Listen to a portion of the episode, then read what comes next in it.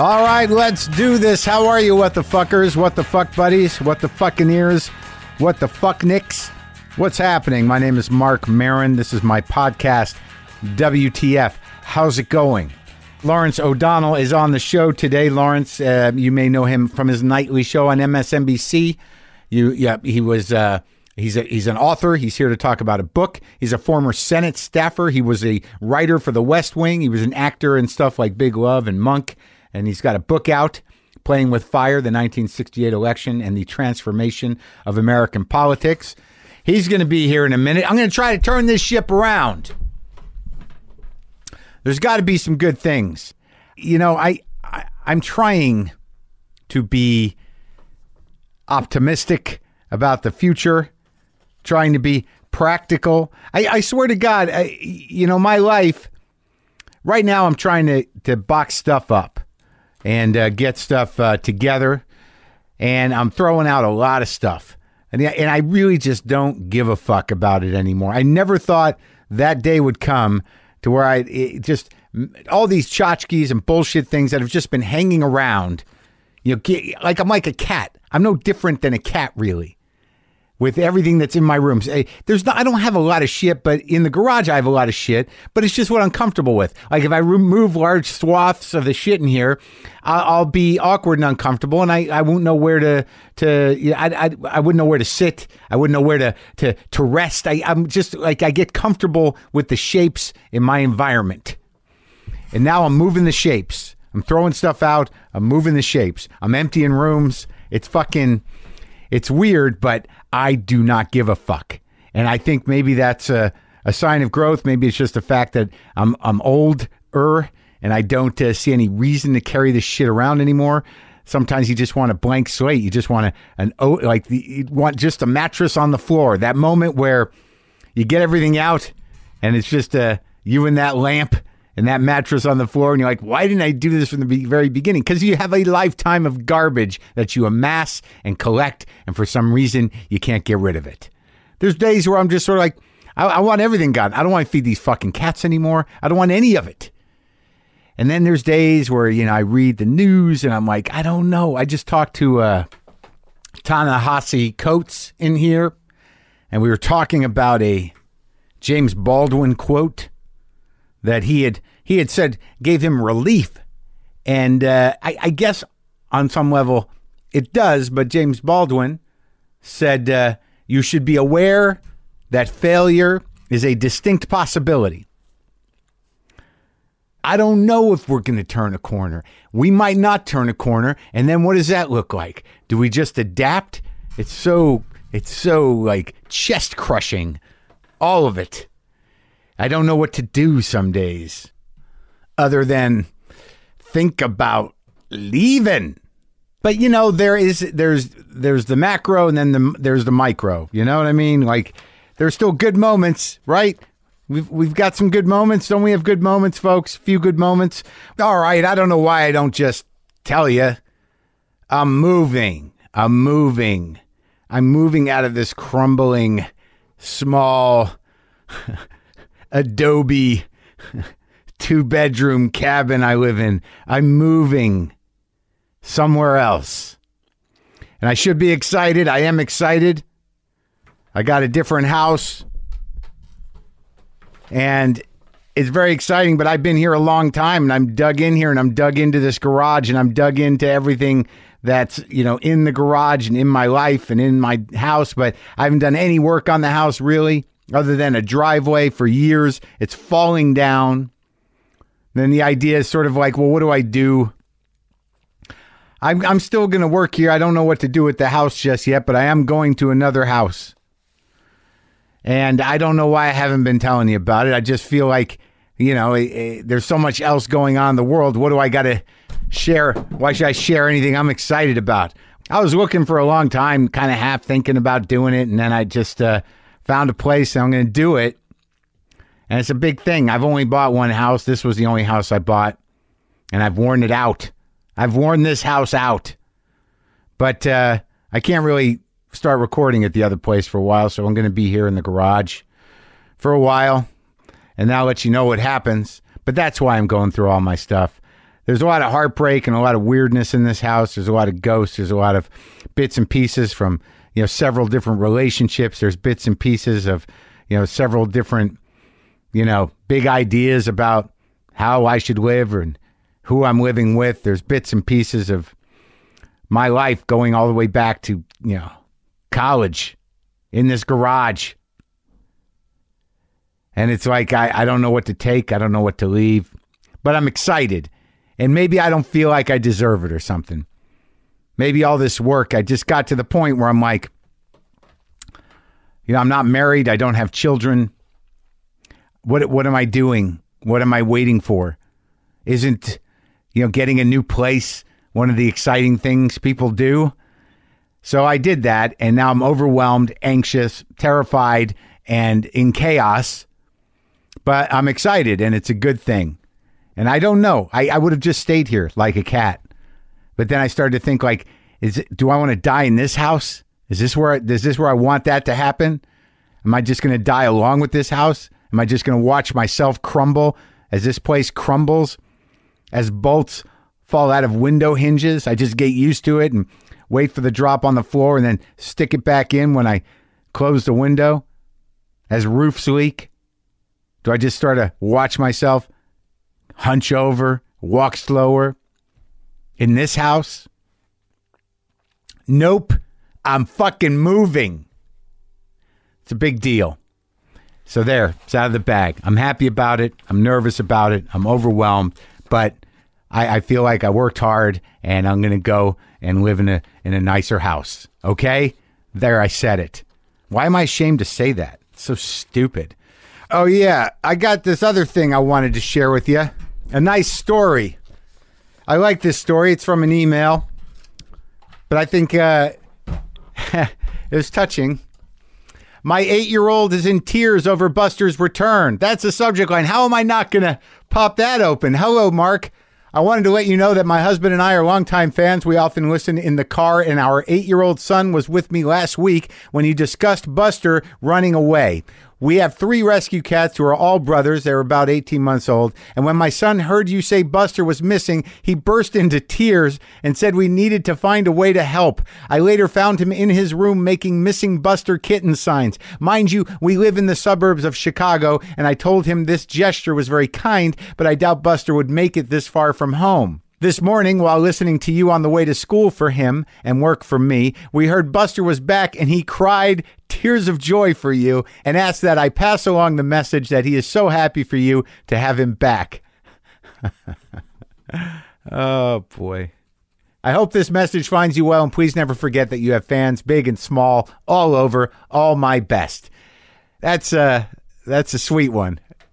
Look, I, look, I'm I'm glad he's back, too. Seriously. So Lawrence O'Donnell, the Lawrence O'Donnell, um, intense guy. If you watch his show on M S N B C, means business. He's got his sights focused on some. Uh, he's he's he, he's going for it. He's gonna. He wants to take this fucker down. That's no doubt. But he's done a lot of other stuff. He's lived an interesting life, and he grew up in Boston. And somehow he's he's managed to temper that a little bit, but he comes from Boston, so uh, so it's I was excited to talk to him. So this is me talking to uh, Lawrence O'Donnell. New book is "Playing with Fire: The nineteen sixty-eight Election and the Transformation of American Politics." All right, okay, here we go. You have a, like a life out here too, right? Do you have yes. a house and a car? Yeah, I have a house and a car in Santa Monica, yeah. You shoot the show in New York. Yes. All the time. Yes. It, isn't that getting tiring?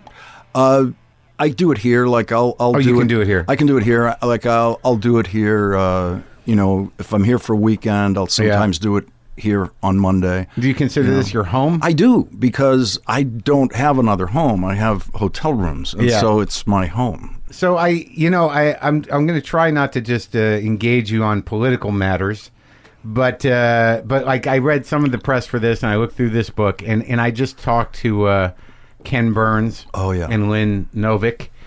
I watched all of the Vietnam War documentary, and this uh, this there's backstory in that that shows up here in your book because it's history, mm-hmm.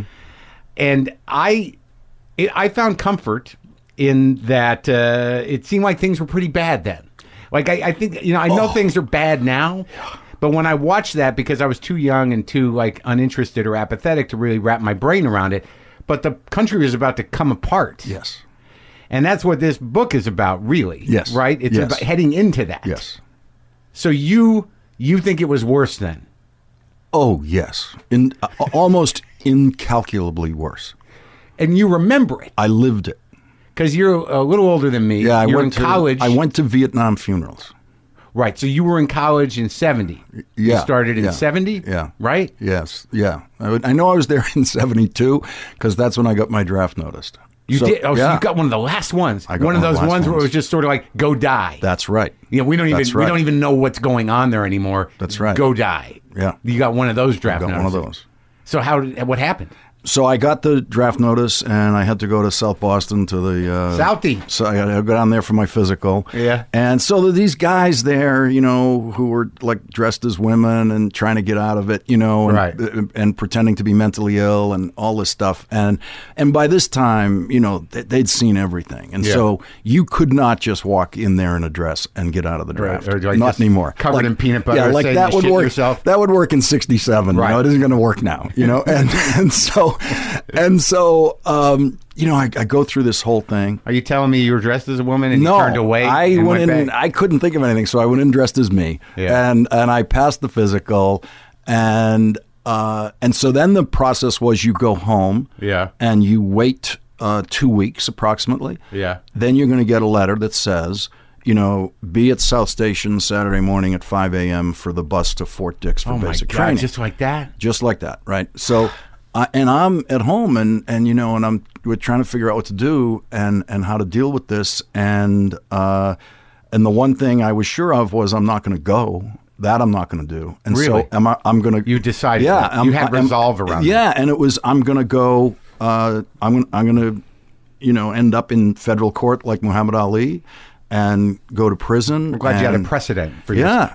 And, uh, Me and or, or am I going to go to Canada? Am I going to go to Sweden? But I'm not going to South Station yeah. in two weeks. Yeah. And, you know, my father was a lawyer by then. He he was a cop, and he, he went to law school. Nice. He was a lawyer by then, and, and he had represented uh, some of the very first uh, mafia people who'd ever gone to trial in America. In, in Boston? Uh, in Boston. The and Irish so, mob or the No, no, no, Italian the Italians. Oh, yeah? And so he... New people, like if you go if you go to Danbury, yeah. you will eat well, yeah. and because uh, you know Jerry and Julo will take care of you and all. You know. So it's like all this stuff was going Food's on. Food's an easy favor, and, and then bang, like ten days into this, Nixon ends the draft. That day, over, done. Oh, oh man, and you were just sweating. Yeah, you were, you were gonna have yeah. to go meet with some mobsters, right? And it, but there's all these people. You know, who are alive today. Yeah. Uh, those guys that I was over at the uh, induction center with in South Boston, all of them yeah. lived. And they all, you know, none of them joined the Army because they wouldn't have been there getting yeah. drafted if they wanted to join the Army. Uh, many of them went on to have grandchildren who don't know. Yeah. That what how lucky they are that that, that person lived. Yeah. And and now they live. Yeah. I you know? in, in after watching that Vietnam doc, knowing that at that point that there was everyone everyone knew that there was no point.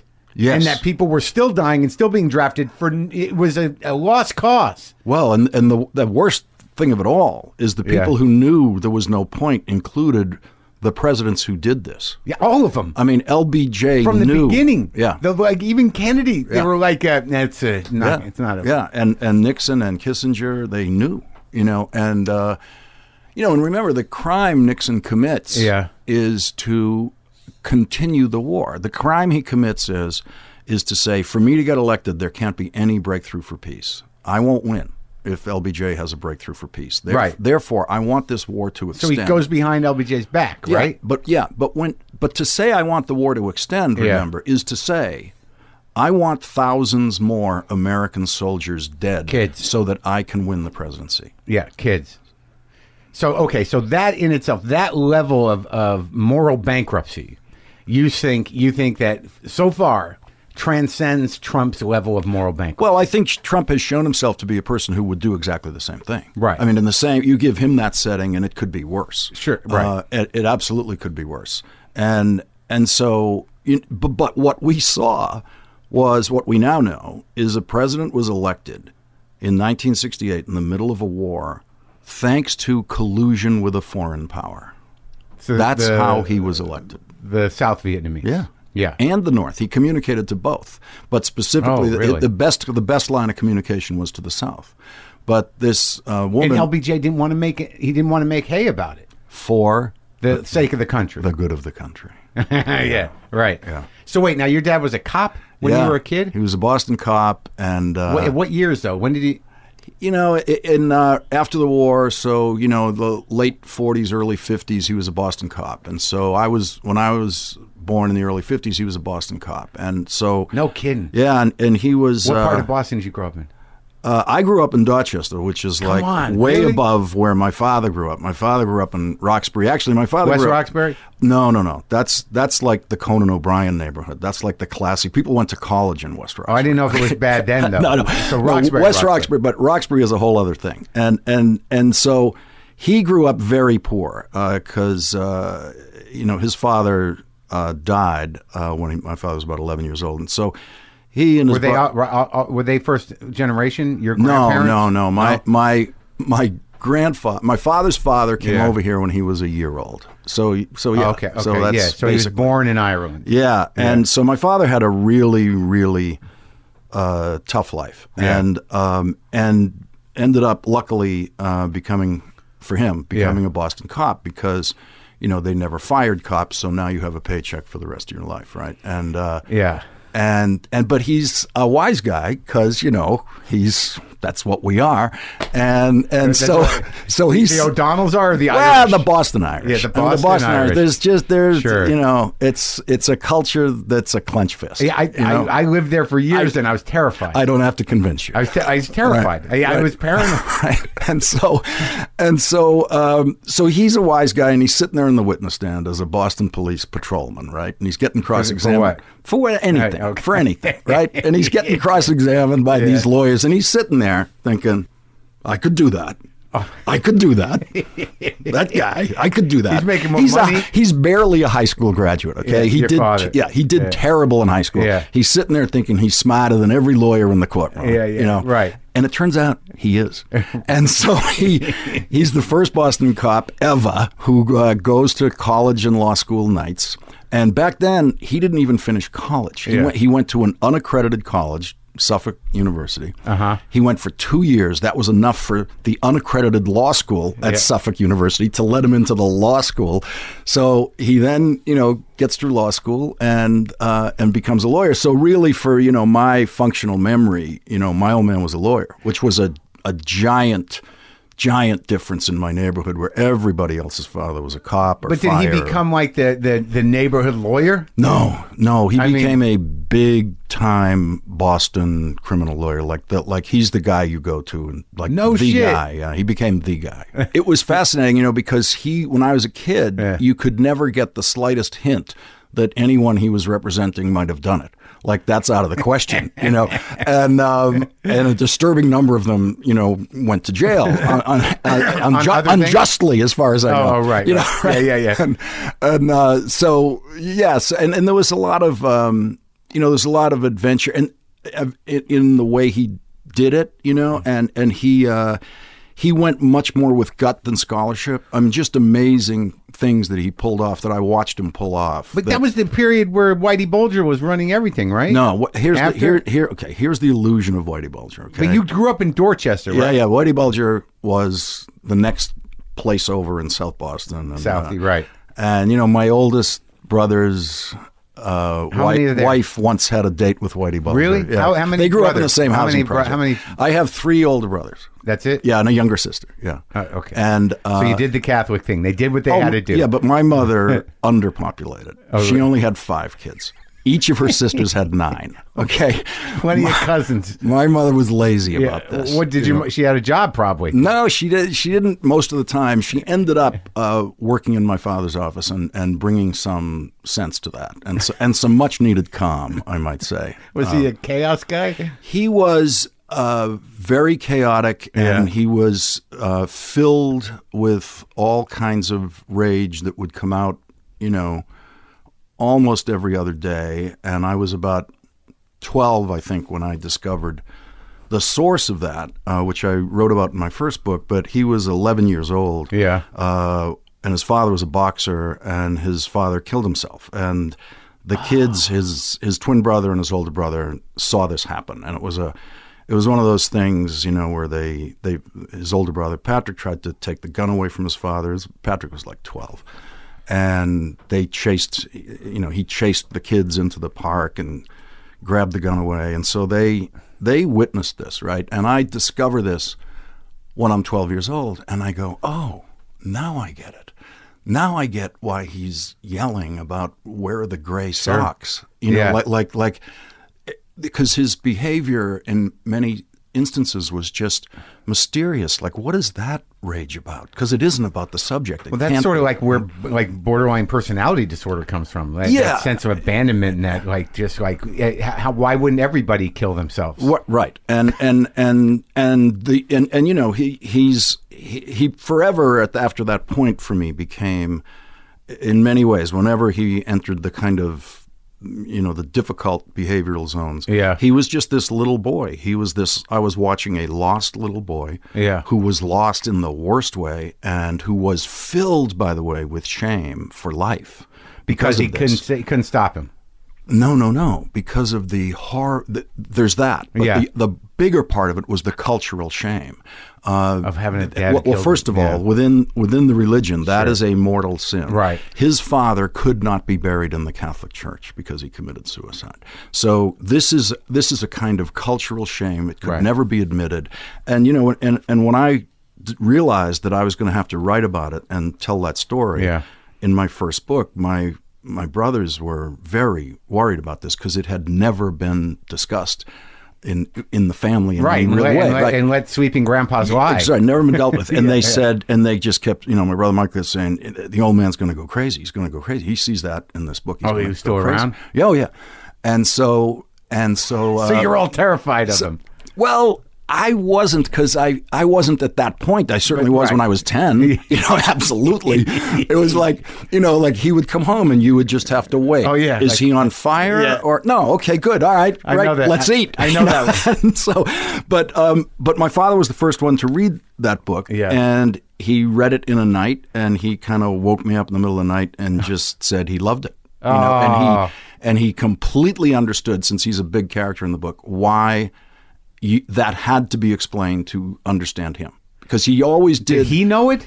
Was it something surprising for him that you put it yes, together? Yes, it was surprising to him that it was in there. But oh, that's I, great. But I think in the flow of the book, it probably wasn't surprising when that paragraph started coming up, because I was explaining him and I was explaining motivations yeah. and I was explaining choices he made. Yeah. And I think, and he's such, he was such a smart, he was very, you know, he was essentially, you know, uh, unschooled, but he had a great head for writing and for literature and yeah. for, and so I think he understood the flow of a story, and I think he understood why this is happening on page one hundred eighty sure, of this book. Sure, but did know? he? Did do you think you made psychological and emotional connections that he hadn't made? So him reading your book was sort of a revelation.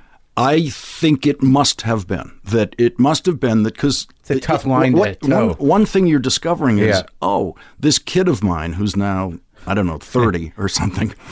Uh, these are his observations of me. Yeah. You know, and as I sit here, I have no idea if, if, if my daughter at thirty were to write a book that included me, yeah. I don't have any idea what adjectives would be used. Right. Or, I mean, I know what facts could be told yeah. and, and what's, what scenes don't exist because I've never done that, you know, but sure. I don't. I but don't know. You have no. You don't know how. No matter how empathetic you are, you cannot know what her experience of you is. You don't know what they isolate. You yeah, don't know what right. the isolated yeah, camera is what, on. What's the repeated thing? Yeah, yeah. That one thing. And you. And, and and look, I found out one fact about my father's history, and I used it to explain a lot, almost everything. Um, I don't know if if my daughter has a fact or a set of facts or something about me that she then uses to explain stuff. The I don't big know. Nightmare was she just she'll just disagree with you politically. yeah. No, she, my father, the commie. No, nah, she's with me on that stuff. Oh, good, good, yeah, good. She's with me on that. You got her there. Yeah. You made sure she learned the right way. Right. But I am I am related to Trump voters. You know, you don't you can't come from Boston and not be. You know, you can't come no, from my I, part of and Boston. I, I, you know? And as me, like uh, coming from uh, narcissism, I, you know, I emotionally understand some of it. Mm-hmm. You, you know, like, and, and I think anybody who is has a big ego emotionally understands, you know, the relief of being a dick. Yes. It doesn't yes. last long, and most of us have shame about it. Right. But there is that moment where right. you're like, fuck you. Right. And you're like, but he deserved it. Right. And then a year or so later, or a week later, a day later, you know, I was out of line. Yeah. You know, not, he, yeah. He's not never out of line, yeah. this guy. Yeah. The difference, by the way, culturally about that in Boston is that here are the things I'd never heard in my entire, I, I, I never heard any of these words till I got to college. Please, never heard that word. Never heard the word thank you, and I never heard the words I'm sorry, ever. We were just uncouth, but no one was confused. Like, the, no one was confused whether you were grateful for this thing if you didn't say thank you. Yeah. It, there was a basic kind of soul-level communication that, where those words seemed unnecessary. How do you track that, though? Like, with the, because, like, I'll tell you, I, I and I've talked about it a bit before. When I was going to college in Boston, there was a period there where I was just a, you know, a sensitive Jewish kid in the middle of just... just, you know, Irish townies everywhere. Yeah. And I got very... I'm so sorry. It's all right. I grew to like them. Yeah. Like, I go back now, and there's nothing more unique than, you like, the indigenous population of Boston. Mm-hmm. You know, yeah. it, you know, it's true. Uh, there, there's not nothing like it. And for a while there, it was terrifying, and now I kind of romanticize it. But, I, you know, I go to Ireland, and I don't have any of... I, I feel so comfortable in Ireland. I'm a Jew, and, and I'm like, this is the greatest place. It's so green. These people are so humbled by history and uh, and, and sort of sweet and uh, melancholy, but not nasty. Mm-hmm. How do you how do you, uh, you, you know, explain the, the, the, the gap? I have pondered it my whole life. Uh, and by the way, yeah. when I was a kid, the mayor of Dublin was a Jew, oh, ben- yeah? Benjamin Briscoe. Yeah. It is inconceivable that in my lifetime there would be a mayor of Boston who was a Jew. Okay, that was like that, unimaginable. I think it could happen now because Boston's changed dramatically, and that's wonderful. But did you but, think? But it wasn't because like I didn't. Here's the weird thing, and I didn't mean to interrupt you, but someone asked me the other day. Uh, I was on a podcast. Someone asked me about the you know n- more so the New York. Guys, the guys that tr- the guys you associate with Trump from New York, these guys that are like, hey, what's up? You know, like the assholes, like, I, like, and, and there, there's the Boston version, but like, I don't. Did you find? Do you think they're fundamentally anti-Semitic, or just what oh, happened? Yeah. Oh, deeply. Oh, okay. But here's, but here's what's so interesting about it. It was a purely theoretical thing yeah. because. We had never met one. Yeah. We wouldn't know what direction to go to find one. Yeah. And so I think I was about... Let's go to Newton. Uh, no, we didn't know where that was. Okay. okay? There was no direct subway line. But so, so, so yes, uh, in my neighborhood, Jew was a verb. Hmm. Okay. And, and so the prejudice, though, I, I realized when I was in high school was completely theoretical. Yeah. And, and I realized I, at the same time that Mo... the pharmacist on Adam Street yeah. is Jewish. Right. No one knew that, you know, because he had some non-Jewish last name. Right. It never crossed anyone's mind. And so O'Malley. And, and, he changed it. And Mo was beloved. Yeah. Mo, and, and he let people, you know, take the prescriptions without paying and catch yeah. up with them and all this. Mo was a phenomenally wonderful man.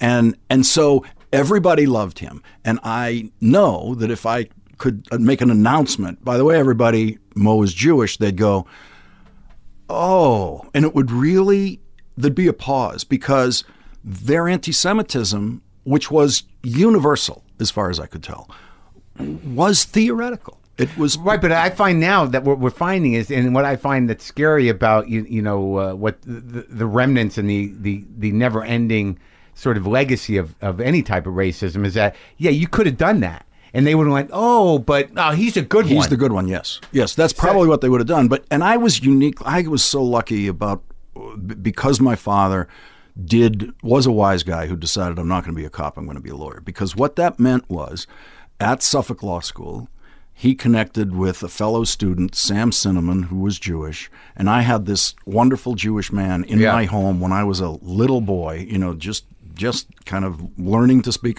English, and and and and also within my home there was an absolute ban, and it never had to be said. Yeah. It was never said, but there was a ban on the racial slurs and all that labeling. And I only realized there was a ban when I was in someone else's house, and his father was a Boston cop, and we were sitting there in the kitchen, and he's and he's talking to, so the two parents are over there at the sink, and they're talking. And I hear him go, I hear him say, this N-word. Yeah. And I thought he had yeah. just said fuck. I yeah. thought it was like, oh, you can't say. I was like, I, I was stunned by it. Right. And and and and it was that moment when I realized, oh, my house is exceptional. Yeah. There's nothing worse than hearing that used casually. There, it's yeah. just to be in a moment with somebody who feels comfortable enough, or just dug in, or that it's just what they say. To hear that that word used casually, or any sort of racist word, there's that moment where you're like, oh, what do, what do I do now? Well, you're like, you know, well you, now, now couple it with, he's talking about someone he arrested. Okay. Yeah. So right away, like that's that's where I first learned the disparate treatment that black people suffer at the hands of police. But where does it turn for you? Like, so your your old but your old man wasn't a drinker? No, my my father never had a drink in his life. And did you ever find out why? What I, was I've always suspected that his father was a probably right. a bad drunk. Is that know? What? But what did you ever get an answer or, or get any closure or any explanation of where your grandfather was at when he did that and why no, he did it? No, my the only way my father would ever talk about his father was in the most heroic praise. Just what a heroic, wonderful, you know, just just pure suspended praise. Suspended before he picked up that gun. The, well, his I don't impression. believe it. I don't believe it. You know, it's a, it's it's his rewriting of who his father, who he wanted his father. His father, to be. the boxer. I'll never know. The yeah, boxer. His father, the boxer. I'll never know. I'll never know really. I'll, I don't think I'm ever going to have some view of his father because he. W- my father was the access to that. What about he, your uncles? Don't you have uncles or aunts? They're they're all gone, and no one talked to them about it either. My my my father's sister is still with us, but no one's ever talked to them about it. It's just... What the, what, you're the journalist. I can't go to my father's sister and say, hey, let's talk about that day. You know, and oh, by the way, she was an infant, so she didn't... She didn't know. know. She wasn't a witness. All right. You know? All right. So what drives you to uh, to get involved with politics? I mean, who were you, you know, uh, where you started to realize, like, this is a thing that, that you could do? Uh, it was pure... accident. I had no interest in it. I wasn't drawn to it in any way. Were you protesting in the sixties? Uh, yeah. I, in high school, I was going to the uh, anti-war demonstrations, you know, and in college, and I had this weird, this weird freshman year in college where I was on the baseball team. At Harvard? I, yeah. Because I was, I was okay at baseball, and, uh, and I'd be going down to practice, and it's like, I am missing the peace demonstration on the Boston Common today. What what am I doing? What yeah. kind of childish shit is this? Yeah. And and there was the, there's this wonderful Thoreau line where he, Henry David Thoreau says something about, you know, when you become a man, you put away the things of a child. And I remember yeah. that line, put away the things of a child. Right. And I'm walking, you know, across. Mitt, I got a baseball, baseball glove, glove in my hand and I'm going, what yeah. am I doing? You know, yeah. it was so, and that's the way it was, you yeah. know, and, uh, but were you awake and aware as a freshman? Totally. You were. Oh, in high school I was. In high school I was awake. See, that's it. Everybody was. You couldn't be a sophomore in high school in America and not be worried about this because in my case, my older brothers all had draft cards in their pocket. None and of them went? My oldest brother joined because uh, he was advised that if you get drafted, you have no control over it. If you join... And, and he was a college graduate by the time he joined, you might be able to get a soft assignment, which he did and never left the United States. Okay. So, those, you know, joining was part of the strategy of avoiding the war, like actually joining, trying to get a cushy assignment in Germany or something. Is, you know, yeah, right. That was part of it. Isn't that interesting, though, that, that what made everyone so aware, uh, uh, uh, you know, aside from the media environment being much more intimate, you know, in, yeah. in terms of or much less expansive. Yeah. Uh, is that there was this real risk that you were going to get called up to go get killed or you, go fight. Either you were going to die, or your, your boyfriend was going to die, your cousin. You know, all my brothers older than me, and I never heard a word. When they were in college age and I was still in high school, I never heard one word about career planning or what are we going to do. Yeah. Or, and not a single word from anybody who was that age in my neighborhood. It was one hundred percent about how do I avoid Vietnam. And there were a tiny handful who just went. And they didn't want to, but they would join the Marines. You know, they just they just kind of obeyed the older rule. But but it, it seems to me that as the sixties went on and into, you know, the seventies, that, you know, even if some of them thought it was the right thing to do initially because they believed the government, that that's that what really defines the political culture that we're still living in is that that broke down because of Ellsberg, because of, you know, mm-hmm. information getting out, that the belief in the government doing the right thing did just Uh, eroded. I think the, the belief in the government doing the right thing was gone by nineteen sixty-eight, by the end of nineteen sixty-eight. Oh, really? Yeah, okay. By the end of nineteen sixty-eight. And so anybody, still, and in this book, he still pulls it up. Yeah, anybody who enlists at that point is enlisting because they think they have no choice, or they're enlisting because they think it is the right thing to do, even if this is a mess. So, okay, so you, you, you got your mitt in your hand, you got your glove, you can, and, you, and you, you activate. So what do you study? I end up, through a process of elimination, uh, studying economics. And I had a simple rule for myself, which was I want to I want to take, because, you, you know, when I opened the college course book, there, yeah. were, there were thousands of courses there on my first week, freshman year.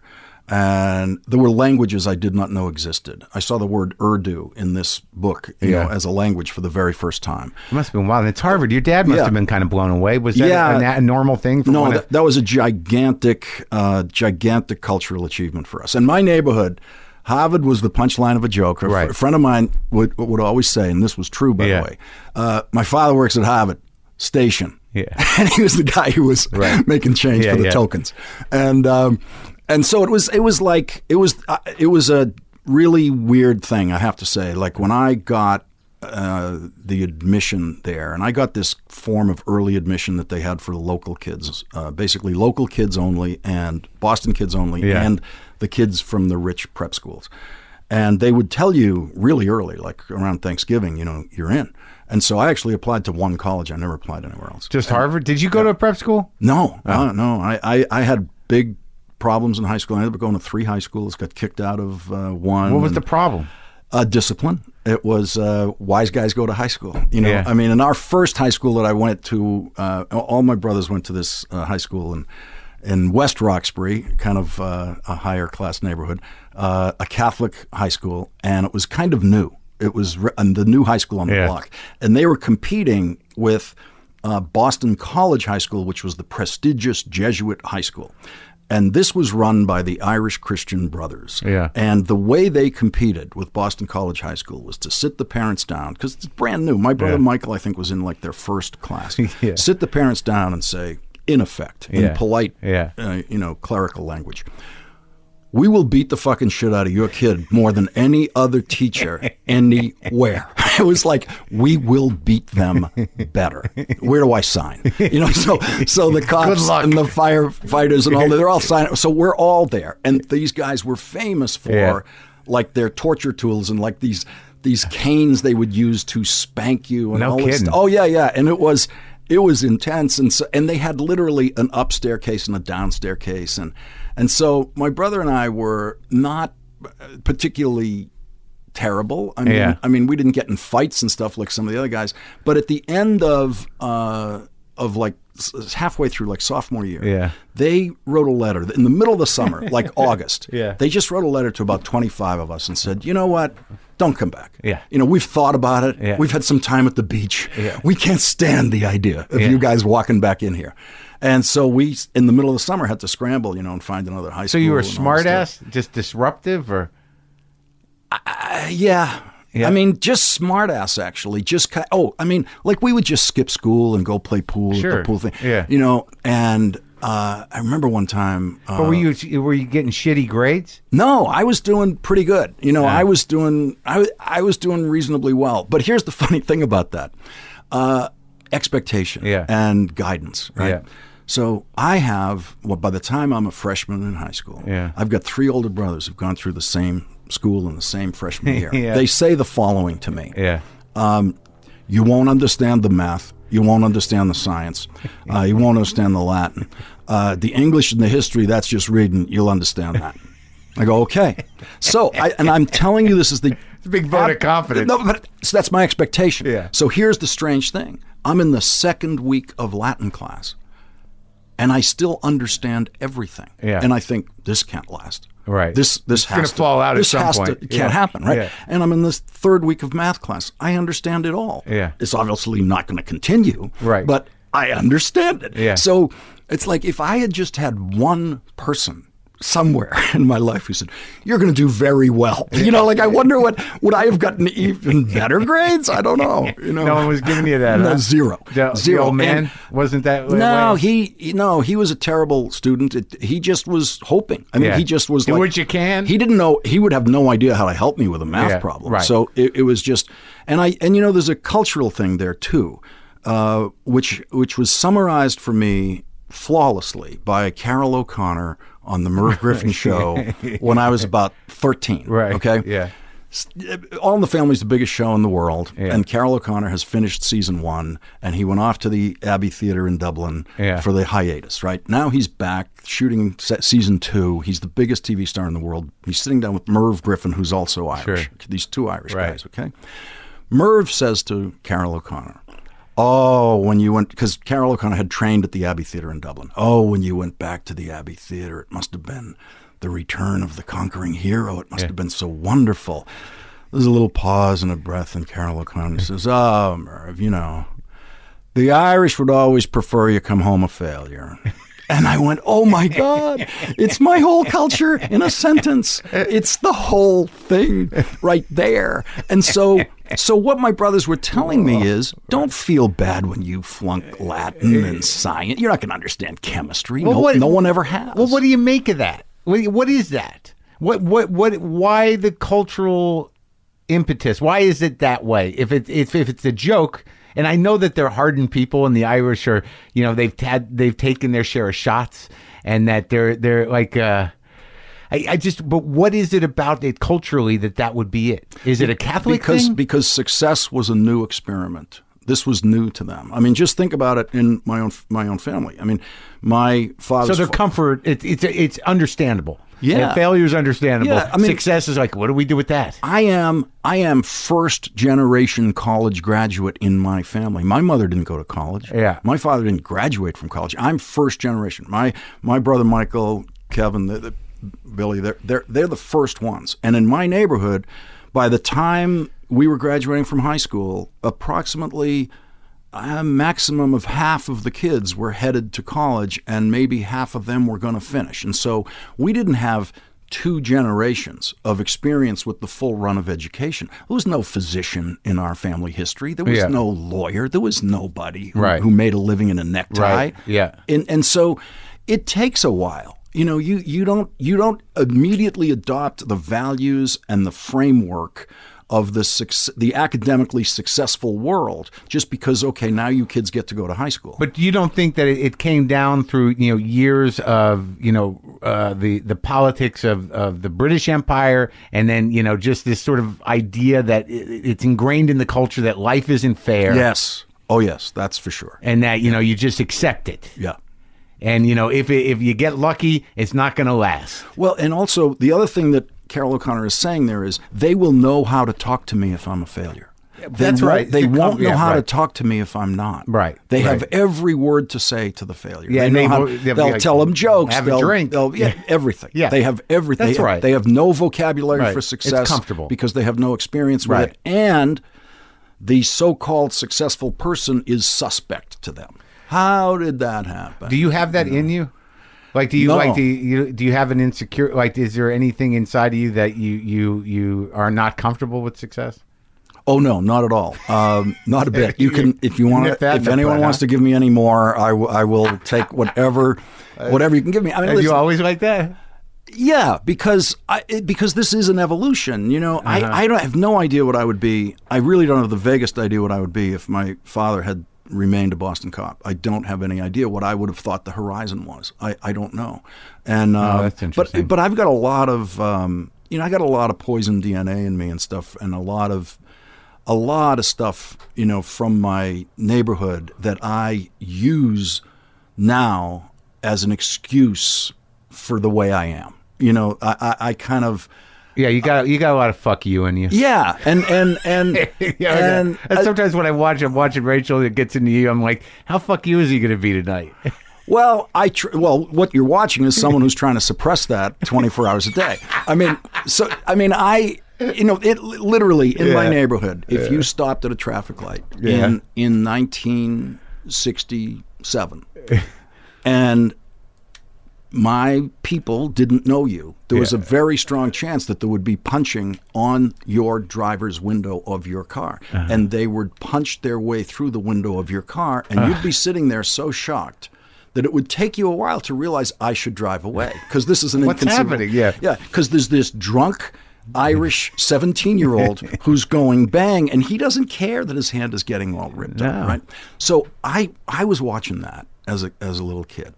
And I and I I didn't I never liked it. I yeah. never liked it. And and everybody in my neighborhood was ranked on how tough you are. And so literally, like, who's the toughest kid in the second grade? Yeah, Lawrence O'Donnell. Yeah. Who's the toughest kid in the third grade? Billy O'Donnell. Who's the you know? Yeah. So and my brother Michael was the toughest kid in his grade. So we kind of inherited those titles. By the time I'm in fourth grade, and Tom Broderick comes in as a transfer from South Boston, and he's bigger than me. Yeah. I'm thinking, fighting's overrated. Yeah. I, I shouldn't have to prove myself that way. Uh, yeah. Because I immediately I started to see I could lose. That and is. As soon as I understood I could lose in fighting and I could lose teeth and stuff, yeah.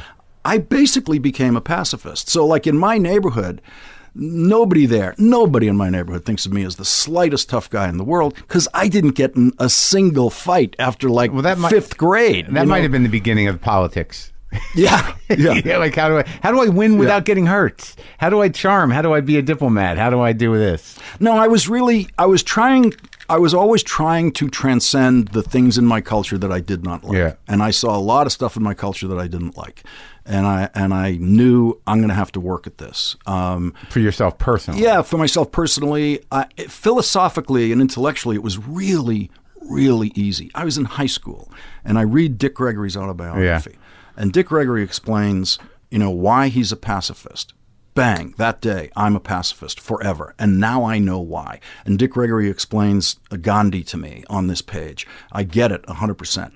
Dick Gregory explains a few pages down why he's a vegetarian. I walk in and I tell my mother I'm a vegetarian. Yeah. I become a vegetarian for the next twenty-five years. Really? So, twenty-five yeah, so, years? So intellectually adopting A, a new framework that was not available within my neighborhood was the easiest possible part of it. And a relief. Yes, and a relief. And I saw, oh, yeah. that's the correct way to think. yeah. And and I'm not even slightly tempted to throw a punch. Right. It's not, there's, I don't have any of that. I'm luckily, luckily that stuff got flushed out of me. All that stuff about, you know, throwing punches and, and, right. and all that stuff. And and a lot of it had to do with that I just never drank. I was ne- I was literally never drunk, yeah. ever, not once. Still? And, Uh, yeah, and it was a, it was a miscalculation because it was I wanted to, like everybody yeah. else.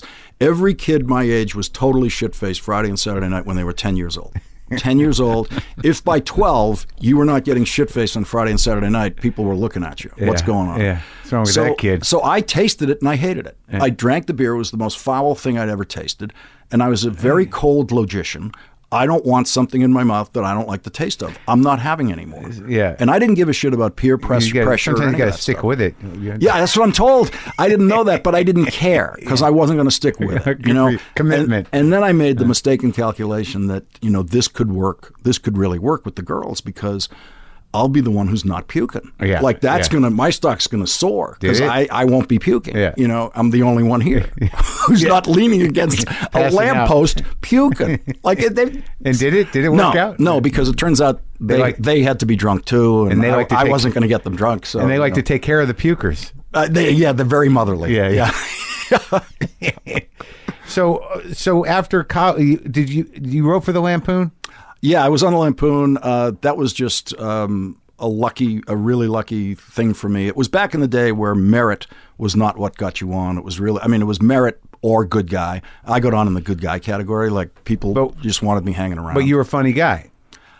I was a funny guy to sit around and talk, right, and by the standards of the place, and possibly at least fifty percent of that was my accent. And, oh, yeah. uh, and so, and how'd you get rid of that accent? I had to study and learn to speak American, and, and it was it was the hardest thing in the comes world. Comes out sometimes. No, I like when it comes it's, out. It's it's it's a show of intimacy. Uh-huh. The more the more intimate I get, the more it comes out. Which is unfortunate because it's the ugliest sound. Dorchester, you know, comes yeah. out.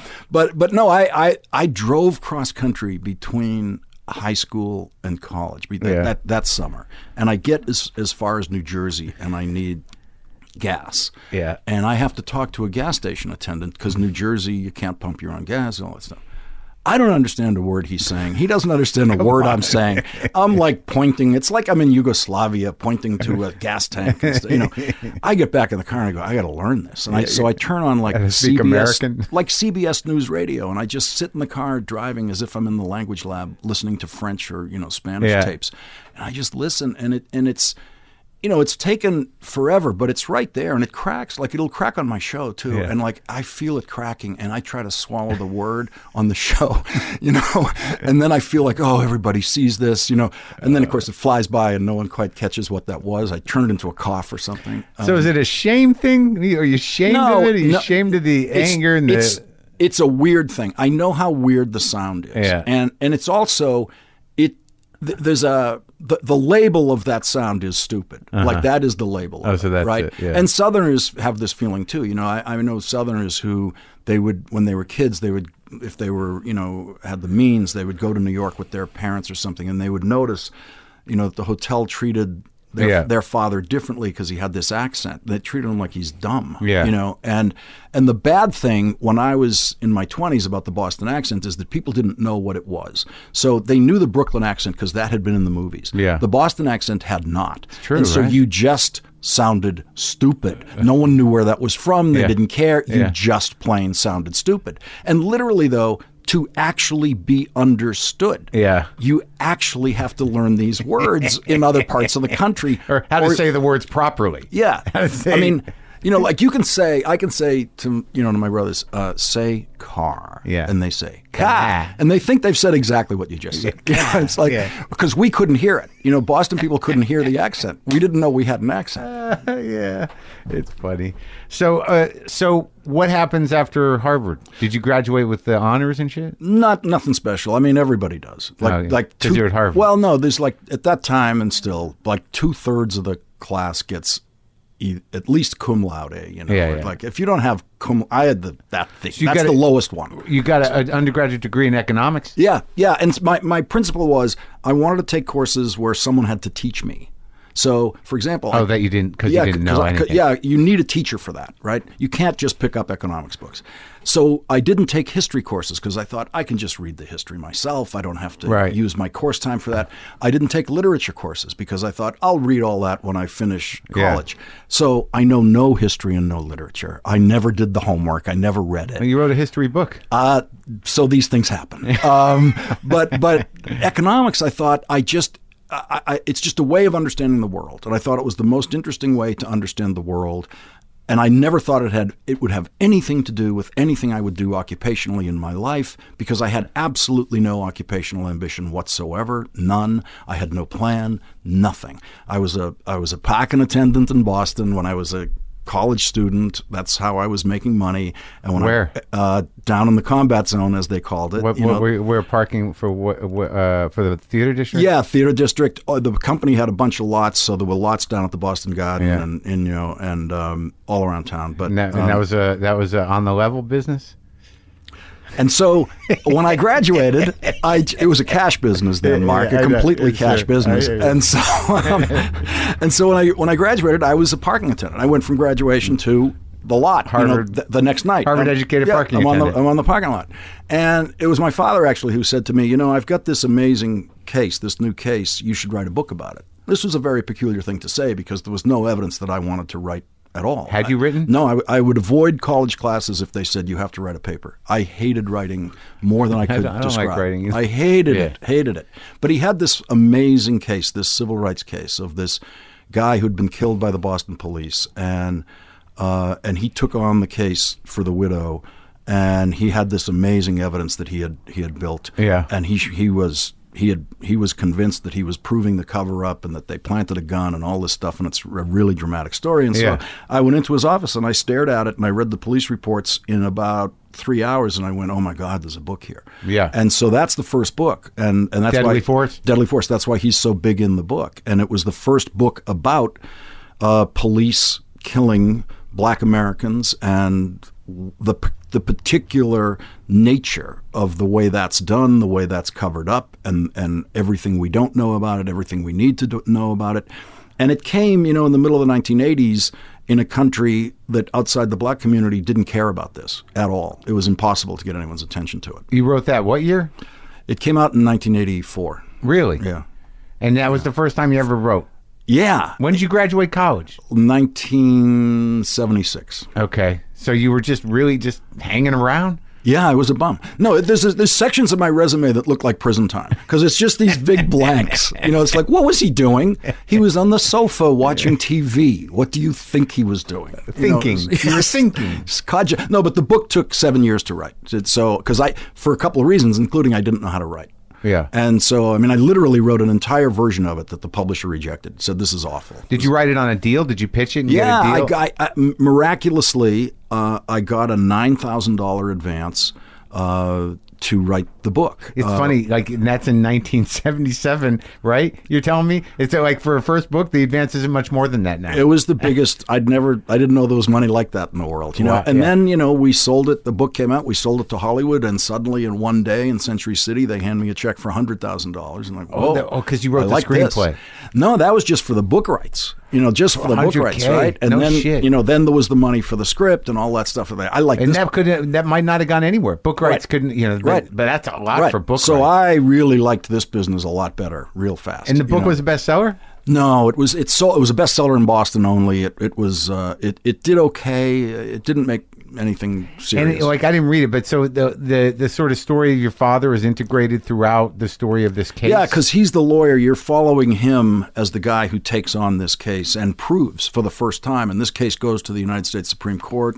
and back. He went at, to the Supreme Court. You're on on this case, yeah. And and what was uh, the what was the what was the what was it that uh, the Supreme Court had decided on? Well, there was there, there was all sorts of uh, evidentiary firsts in this case and procedural firsts uh-huh. that, that that that judges just weren't accustomed to. You know, that you're you're accusing the police department of covering this up, and so so what evidence is relevant to that was something they had to mm. feel their way through. You know, something had never been seen before, but had been happening for years. Yes, of course. Right. I mean, the the. This was the stuff that was being discussed around kitchen tables in, in black communities and nowhere else in America. And and I wrote the first op-ed piece for the New York Times about this issue in uh, nineteen seventy-nine, I think it was. seventy-nine. The, the New York Times had never covered this subject at that point. It didn't exist as a subject. There was no research on it. I had to do my that's, own social science on it. That's so not long ago. No, it's it's it's crazy. It's it, it it it was, and you know, and and you know, the people, the other people who knew about it were cops. Okay, that's who that's who knew sure. about it, right? And so, and and here's I'll tell you one story from that thing, which is an, an insight into the world is not as you know, it doesn't have the dimensions you think it does all the time, and there's something to be said for gut and experience. So jury selection on that case. Uh, I'm in the courtroom as like a, an assistant, you know, and, and my brother Michael is my father's co-counsel on, yeah. the, on the case by this time. Right. And there's a woman whose husband is a Revere police officer. Revere. Revere. Uh, next door to Boston. Yeah. And my father doesn't challenge her. Yeah. Lets her go. And we are sure he's going to use one of his challengers for the wife of a cop. You can't let the wife of a cop on this jury deciding whether these cops murdered a guy. You can't do that. And we think he's nuts. He's and, and, and he lets it happen. Bang, she's on the jury. And then they break for a recess. I jump up out of my seat in the audience. My brother Michael goes right to him. Go, what what are you doing letting the wife of the cop, the wife of the Revere cop in the jury? My old man, like totally one hundred percent confident as if this is absolute fact. And yeah. it's not, there's no guesswork involved, he says. Uh, nobody hates Boston cops like Revere cops. Nobody. And nobody knows what cops are capable of better than their wives. Instantaneously, Michael and I both realized he's one hundred percent right. He's a genius. Yeah, and this woman was with him one hundred percent of the way as a juror. She uh-huh. never had one minute of being on the cop side of that case, you know? Yeah. And there's there's nobody at Harvard Law School who can teach you that. You know, there's no... You know. That's a good story. Is that in the movie? Uh, yeah, I think it's in the movie. It was, it was a C B S T V movie back in the day of Movie of the Week. Is that what it came? Yeah, that's it. Yeah. So you sold the book rights, and then you got a script deal. Yeah. So then I'm in this business, and then show business, and then in nineteen eighty-eight there is a Writers Guild strike that lasts six months, and at that point, and you'd just gotten in. I I just been in. I yeah. just scrounging around, just getting a rewrite deal. Yeah, you know, yeah. all this stuff, right? right? I got a Ray Stark rewrite deal. I'm going to get yeah. fifteen thousand yeah. dollars. This is so exciting. And so there's this strike that that happens. Yeah. And uh, Senator Moynihan. Uh, who I had ended up getting to know through his daughter, who was a friend of mine. Um, you dated his daughter? No, no. Oh. She she knew friends of mine. She went to Harvard a few years after me. Yeah. And so she, she knew people in New York, and we didn't know each other. And at some point, we knew each other. Yeah. Okay. And then at some point, she invited me to a thing, uh, this dinner thing that her her father was doing. I went, yeah, sure. I'll go to that. Yeah. And... And, uh, you know, Missus Moynihan's from Boston, from the Boston area. She still has a Boston accent. So we warmed to each other right away. It comes back, right, when you talk to someone. Right, yeah. all, all the time. Yeah. and uh, I get it, and, and I'm never from there. Right. And yeah. so in nineteen eighty-eight, um, exactly when the Writers Guild, nineteen eighty-seven is when the strike started. Yeah. Um, Senator Moynihan asked me to come into his re-election campaign after he realized that my union was on strike. And I think that was an act of charity. It was like, this kid needs a check or something, right? Because he's, you know, and, and I go, okay, yeah. you know, and and and, and, and I, he wouldn't be a scab. And I want no one in Hollywood to know this, because you work so hard to get defined as a writer yeah. here, right? Yeah. It's so hard to do. And my agent now sees me as a writer. I yeah. don't want my agent to know I'm doing this. They'll think I quit the business. Right. I, it's got to be a secret, right? And I keep it a secret as long as I can, because I work for him in the nineteen eighty-eight campaign, which means I sit there and watch, because I know nothing. I know absolutely nothing. And he wins with sixty-eight percent of the vote. It didn't matter whether I was yeah, there. How long had he been there at that point? He, this was his third term he was yeah. running for. You know, he, he was... Senator of New York. That yeah. was a Hillary Clinton seat, right? Yeah. When he left, Hillary ran for his seat. Right. And uh, and he would spend, you know, three million dollars to get reelected to that seat, uh, basically. And he was a good guy, solid yeah, guy, character, guy. Right. And New Yorkers and, loved him. Yeah, and, and a former Harvard professor. Mm. Uh, and so every day was like this private, you know, Harvard tutorial at the highest level. Uh, he's just an Our extraordinary politics. person, just an extraordinary. Yeah. You know, you know how you see somebody on stage, and then the backstage version isn't as big as the onstage version. Yeah. The backstage version of Pat Moynihan is way bigger than the onstage version, because there's so much more that he knows and has to say. What was your job? I made up a title in the in the eighty-eight campaign. I didn't have one for a yeah. long time, and I saw I read an article about the Dukakis campaign, and I saw the title Director of Communications, and I went, because Missus Moynihan's the campaign manager. I'm the other guy. That's yeah. the whole campaign. And I go, okay, I'm Director of Communications. Okay, there you go. So I didn't do anything. You did, I did but nothing. You must have learned something, though. That that seems to. I learned. I mostly I learned about the state of New York, traveling upstate all over the place. But you didn't learn anything about politics. I, and I learned. I learned a certain amount about politics, but not not very much, not then. But but politics, what I didn't know was how much I knew about politics, because politics is, if you're going to get it generically, it is simply the anticipation of human beings. Okay, and so that includes understanding that Revere cops hate Boston cops, and their wives know how bad cops can be, and all of that stuff. So the anticipation of human beings is a generic skill, and I find that most people in politics don't have it. Uh, and it's the understanding for you know applied to a means to an end. Yes. Yeah. Yes. and and and so so I I knew more in my gut than I realized, you know, and uh, and I was developing more, but I relied entirely on the Moynihan Senate staff in Washington, and to tell me, you know, something would happen, and I'd go, what does this mean? I don't know what this is. They're talking about this Social Security thing. What is that?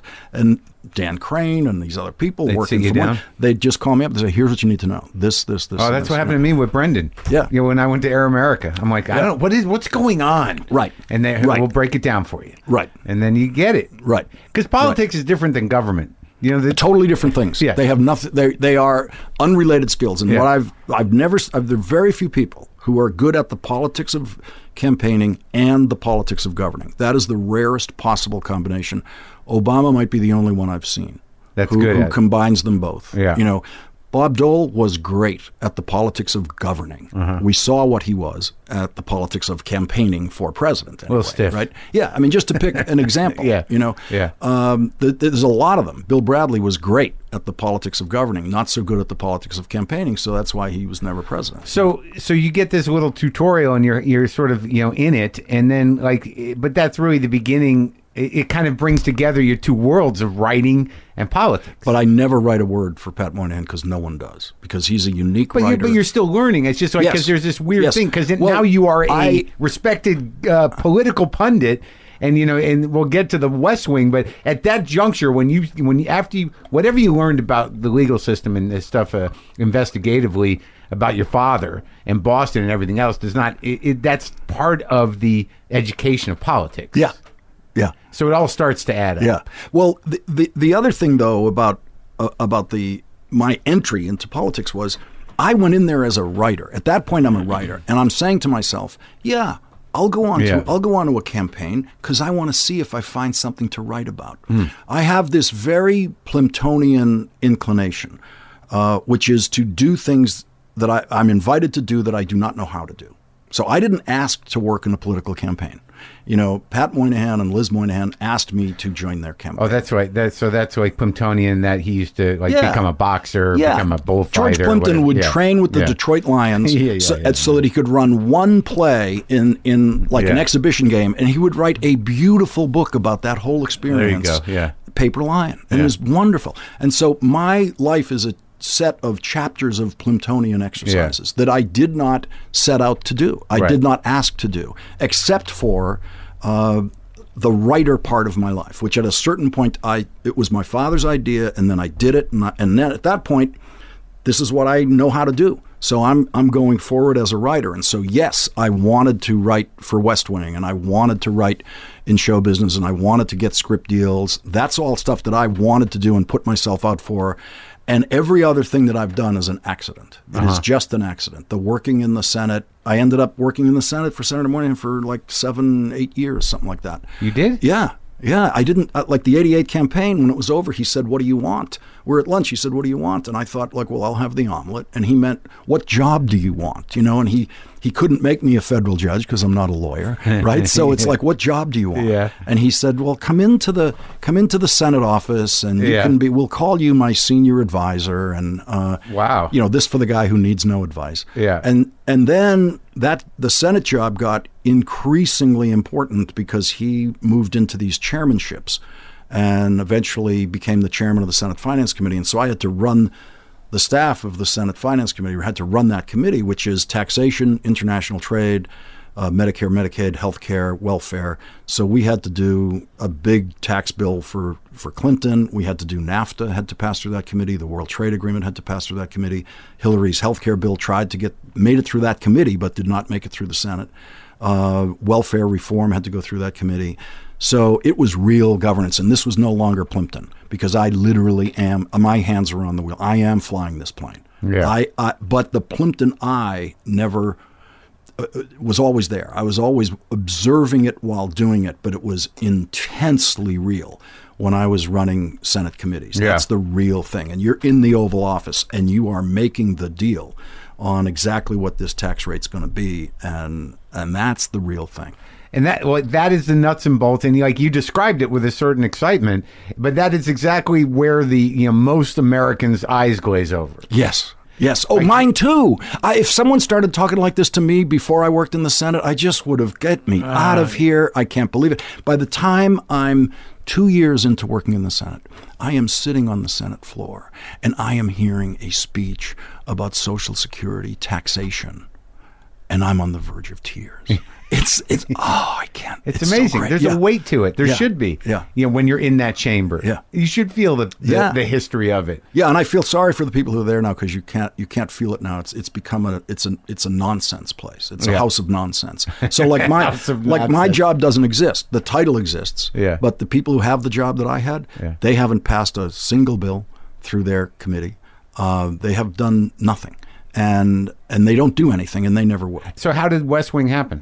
So when I uh, when I left working in the Senate, uh, basically kind of consolidated to L A, yeah. um, and and was uh, was actually writing a book then that I that I failed. I was supposed to. I was I got a deal to write my a version of my Senate memoirs, and I did such a bad job with it that the publisher canceled the book like a couple of years in, and I was on the verge of bankruptcy, and and and it was horrible. Yeah. And M S N B C came along and said, "Hey, would you like to talk on T V about politics for money?"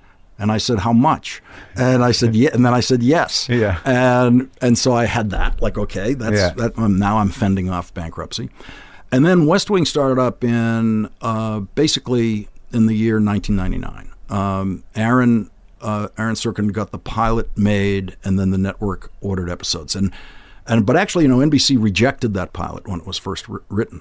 They got they got the pilot, they read it, they rejected it. Yeah, why? I, because there's no baby dying in the emergency room. No yeah. one pulls a gun. Oh, no one's facing the death penalty. How it's just governing. There's no car chases. Yeah. It's guys in neckties marginally disagreeing, uh-huh. uh, and then in the end getting along. Uh-huh. And so it's like, there's no show here. Right. I understand yeah. completely why yeah. they rejected it.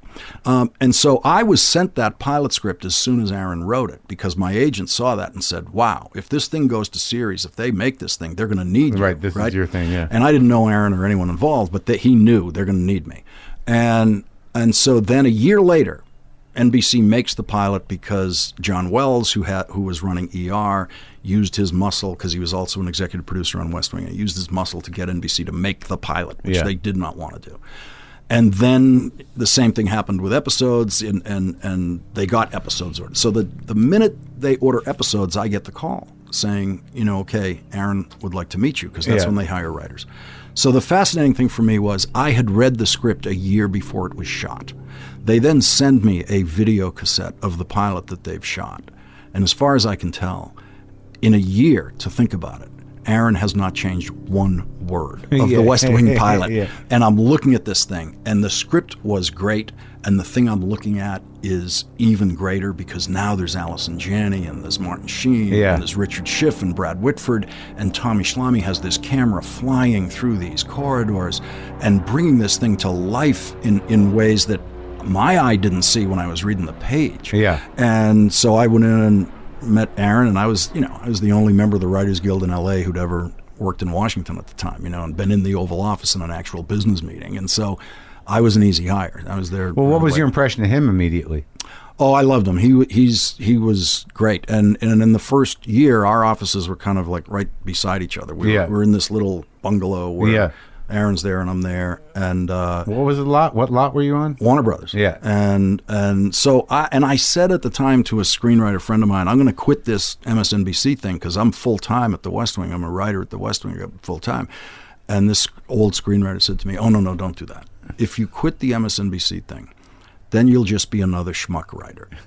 When you walk in the door now, they all think you know something that I don't know, yeah. you know, and you do. Yeah. You know, they're impressed with you, uh-huh. you know, being on M S N B C. So, you know, we'd be in the middle of a writer's meeting, three-hour writer's meeting or something at Warner Brothers, and I would get a, a call about, you know, can I do Hardball at, you know, yeah. four o'clock? And I go, yeah, okay.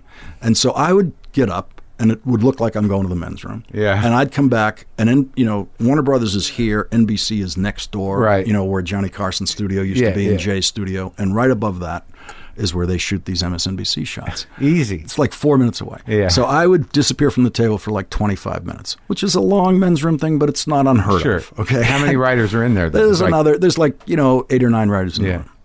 And I would come back a little orange, yeah. you know, with this yeah, with make, makeup, on makeup thing, you know, and and resume where yeah. we were, because it's easy for, in a drama room, it's easy to be stuck for twenty-five minutes. Yeah. So you come back in they're right where they were when you left. You know, and so you go, yeah, yeah, how yeah. about this? Yeah, you know, exactly. ah, great idea. Just a you guy know? standing at a board. Yes, right. At the same place. Right. right. And a bunch of guys kind of sitting around like, uh. Right. Well, but you you did both jobs for all those years? Yeah, but the M S N B C thing was nothing. It was literally like I had never never gave it a thought. West Wing was, you know, T V writing was my job. That was my real life. That was a full-time job. And, and you did it for like yeah. for years. Yeah, I, I did uh, I did the first two years of West Wing, yeah. and then I left and created my own show for N B C, which didn't last long. I had the one I, with Josh Brolin? I had Josh Brolin playing a senator, yeah. an, an appointed senator. He's a good actor, that guy. Oh, he's so great. I love him so much. So good. Working with him was just a dream. And, and how many se- you did one we season? Did, we did. We got halfway through a season. That, that, that was it. They pulled the plug?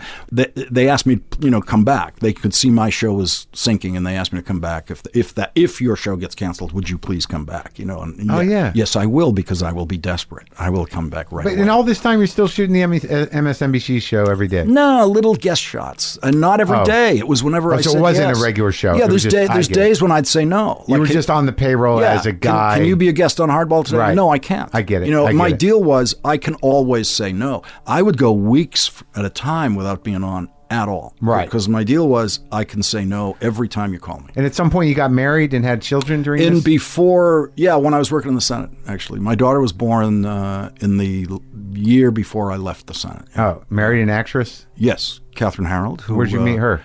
Uh, in New York, in the, yeah. in the world of New York. Yeah. She's funny. She's the greatest, yeah. She. Uh, you guys get along? Yeah. yeah. Oh, that's good. She's fantastic. Yeah. Oh, good. Yeah. I loved her in, uh, what was that, Modern Romance? Was she in Modern Romance? Mary Harvard in Modern Romance. Yeah. And what I love about that name is that's Albert Albert Brooks trying to come up with a wasp's name. You know, it's like, Mary I, I'm, in my life, I have yeah. never met anyone named Harvard. Yeah. I think they like they they went extinct, right. that tribe, you know, yeah, but yeah, it's yeah. like Albert, oh, Mary Harvard. Oh, yeah. Funny. Like, and was she, which, wasn't she in one of the Gary Shandling shows? Yeah, she played Gary's ex-wife in, I think it was season two. Right. I was at Larry La- Sanders? Yeah, I was at Larry, Larry Sanders, yeah. which was the greatest, just the greatest thing to watch. And, you know, no one... No one wanted her to do it. I remember when they were asking her to do it, I was still in Washington. I remember coming out of the White House on a cell phone like the size of, you know, yeah, a toaster. Yeah. And she's telling me, you know, I love the show because we'd seen season one. I yeah. thought it was the greatest thing ever. And and they're going, no, it's H B O. Because in, in those days, you know, she could get twenty-two episodes on yeah. N B C or C B S in, and, and plus the second payment because they're going to rerun every yeah, yeah. You know, so the money was gigantically higher on the on C B S than it would have been on H B O. So none of her representatives want her to do what we think is the best show on television yeah, when yeah. we're watching it. Sure. And so she, you know, she did it. You know, and you guys um, split up and like yeah, not. I don't know. I don't know. Mid nineties, yeah. somewhere. I don't know. Somewhere but you're like you're all right. And you're yeah, co-parenting. Yeah, yeah the good. the parenting thing. Um, the parenting thing should mean that you are friends and partners for life. It should mean that. Yeah. And and if it doesn't, you better figure out how to make it mean that. I think that's true. And sometimes it's a it's a rough maybe couple years transition. Yeah, we didn't have a rough time. Well, that's we, good. We never really never had a rough time. Because that. people I know, like, we always yeah. understood what the, right what, what it was. Yeah, it's all, it's heartbreaking when yeah. shit gets bad. Yeah. And yeah, I don't. The, I kid I've never had that, so that's I don't good. understand it. So, all right, so you do all the West Wing, and then you get your own show on M S N B C, and that's your thing now. That's what you do. Uh, yeah, I guess it's my thing you, now. Wait, wait, and you're it, there every night. I no, I you. know, I know, you're right.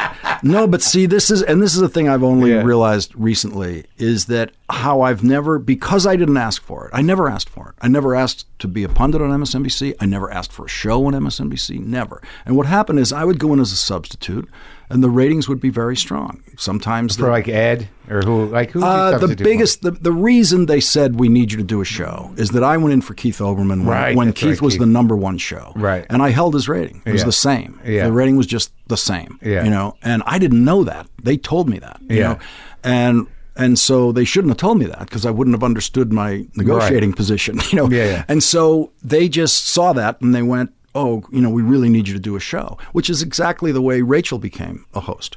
Rachel Maddow substituted for Keith. She did very well. She held the rating. They said, hey, let's put her on right after Keith. I was on Air America with her. They brought yeah. Air America. She got hired to be a newsreader. And then she did, it just became clear, like, she, like, do you ever watch her do her research? I mean, like. Yes. Yes. I mean, she like for like she would do this uh, a two-hour show on uh, on radio, which if you break it down is not not incredibly long, but she would like ten hours yes. eleven, all night yes. with papers everywhere. Right. She still do that? Right. The yes. papers everywhere? So so so I have finally like agree like okay, yeah. I'll I'll and I didn't want to do it because my daughter was still in high school yeah. and I didn't want to be in New York that much. And and you know, when you don't want to do something, it it means if they really want you to do it, then it just gets more and more advantageous the way the way especially this, if you don't give a fuck.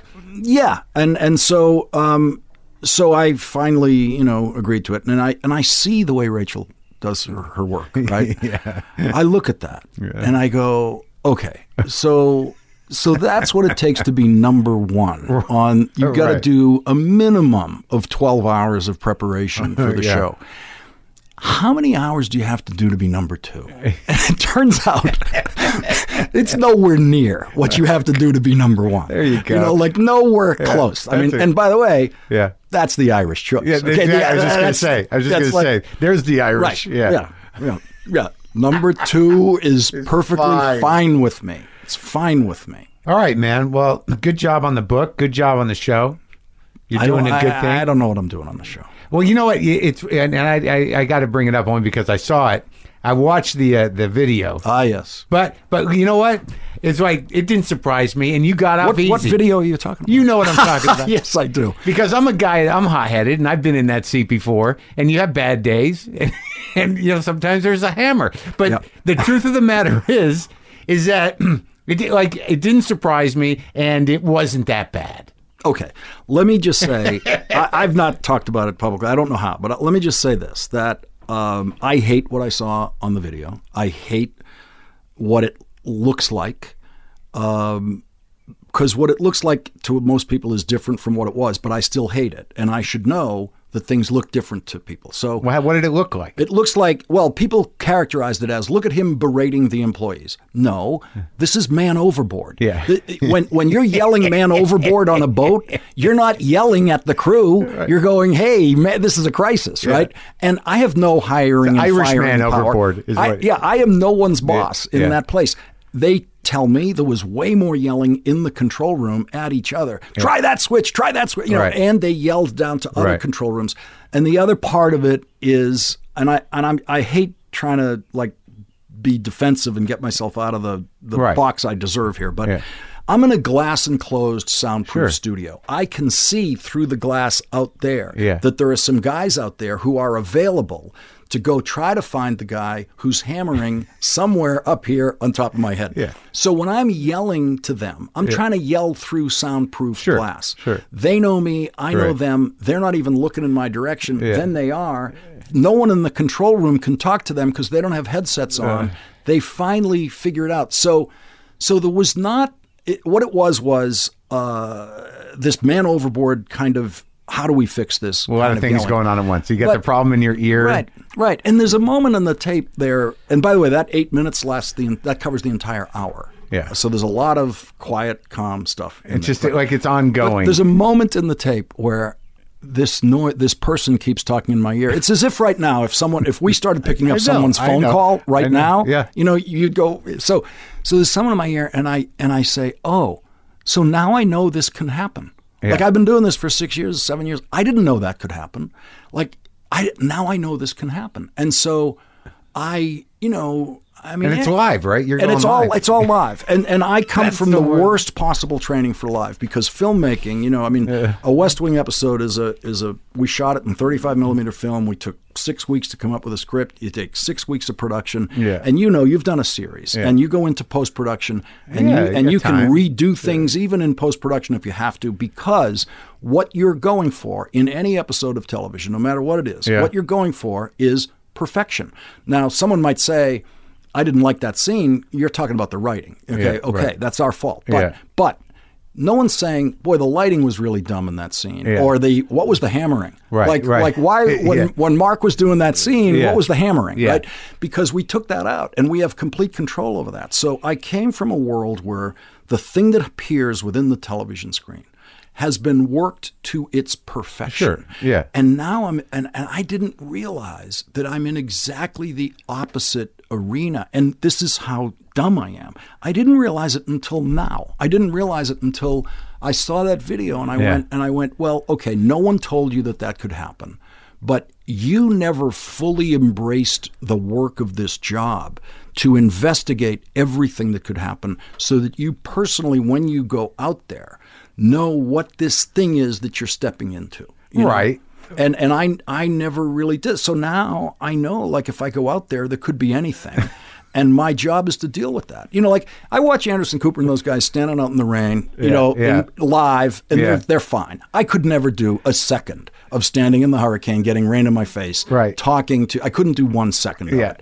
I'm, I'm not a real anchorman, but I still have an obligation to get my readiness up to the point where if suddenly there's a rainstorm in this protected studio, uh, I somehow well, keep going. Yeah, but it wasn't. It wasn't one of because you can handle breaking news. You can handle changing the trajectory of the yeah. story. Yeah. But like when you were there, like, and I've been in those situations where whatever anyone thinks about the job, when you're on television or you know you have this downtime and shit isn't working out, it's just sort of like, can we just get this working? Because it's annoying, right. you know. Right. But, so, you know, when I'm yelling things like, you know, call Phil Griffin. It's, like, it's not at a person. No, it's just, no. And just, Phil Griffin doesn't think I'm yelling. No. And, and so, and in my neighborhood, by the way, if you were talking in any volume less than that, no one thought you were serious. Right. So, I, so I imagine from talking to you that the thing that was the most horrifying was you saw your neighborhood come back. Exactly. um, I spent my entire life yeah. trying to suppress the stuff yeah. that's in that video. And uh, listen, people who've known me twenty years. Yeah. twenty years yeah. would say, you know, male, female, no, right. twenty years, they would go, so you have a temper? I didn't. I Come didn't, on. I, re- really? Oh, my God. You're going to give yourself cancer. The only people who've ever yeah. seen. Are you a man of the faith? Only, the only people who've ever seen anything that's like that are my brothers. And I will yell at them. They will yell back right. at me. I'll go, are you crazy? That would be stupid to right. get that mortgage. Yeah, and, right. And and I have to say that in order for him to think I'm serious. Like if I you don't have to talk in that if tone. I don't yell at yeah. him about what a mistake that yeah. mortgage is, he won't think I really mean it. Well, I think there's an opportunity here, Lawrence, to maybe do a whole show in the tone of that oh. outtake tape. Oh, but focus it. Don't oh. focus it in the right place. Oh no, there's uh, there was uh, there's a West Wing writer who is now um, yeah. an Oscar winner, Josh Singer. Yeah, and he had this idea for a show um, when we when he and I were writing at the West Wing, and it was to be it was to be online because you couldn't do it anywhere else, and it was called "You Stupid Fuck," and I would be the host of the show, and he would be the guest. He'd be the permanent guest. Yeah, and he would say something to me like, so why doesn't Obama try to get the Republicans to agree to the to go, you know, to the healthcare bill? And and every answer I would and it's it's the guest questions the host. And right. I'm sitting at the Johnny Carson desk like yeah, the host. Yeah. And every one of my answers was, was to begin with, you stupid fuck. The reason because because you know Josh Singer went to Yale and yeah, Harvard Law yeah, School. Yeah. Okay, he was the only person at the Western because he went to Yale and Harvard Law School that when the door was closed and we were talking about a story, I could say to him anytime I wanted to, "You stupid fuck," because the one thing we were both sure of is he's not a stupid fuck, right? Right, right, right. But you could just like yeah. you could use that as your opening reaction to his idea yeah, about yeah. why we sure, should not sure. do an episode. And everybody relates to that because right. that's why we have the president we have right, now. Right. Yes. Yes. It's exactly that anger that you've been hiding that has driven this guy into office. No, I, I've, I've, I, it's, it's, it, you know what it is? It's this thing that anthropologists see. It's like a residual piece of D N A that's still left. Uh, it, uh-huh. It's been bred out, though. It dies with me. Oh, yeah? Yeah, okay. It it's gone. Okay, okay. Yeah, we'll gone. see. We'll see. Yeah, we'll talk to your daughter in ten years. No, it's got, I promise you it's gone. It's gone. Okay, all right, all right. I, I, I believe you. Thanks for talking, man. This is fun.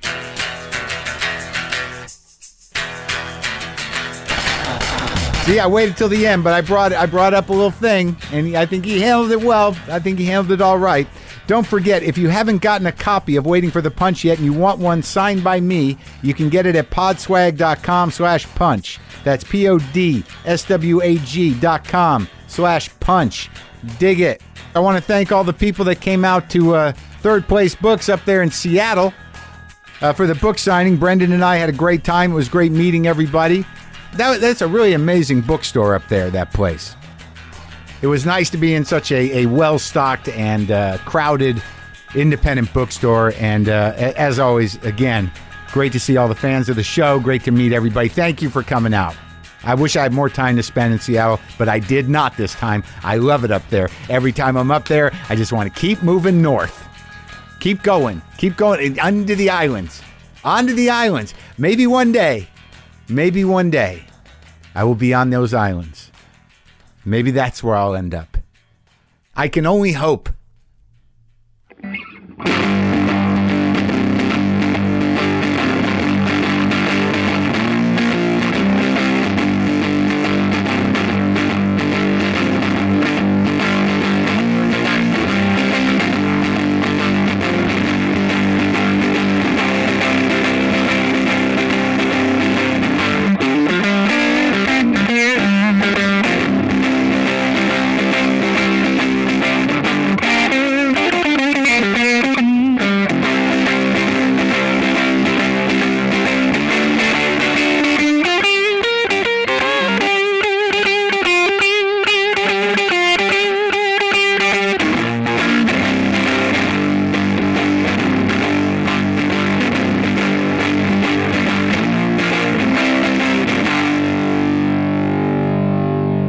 Boomer lives.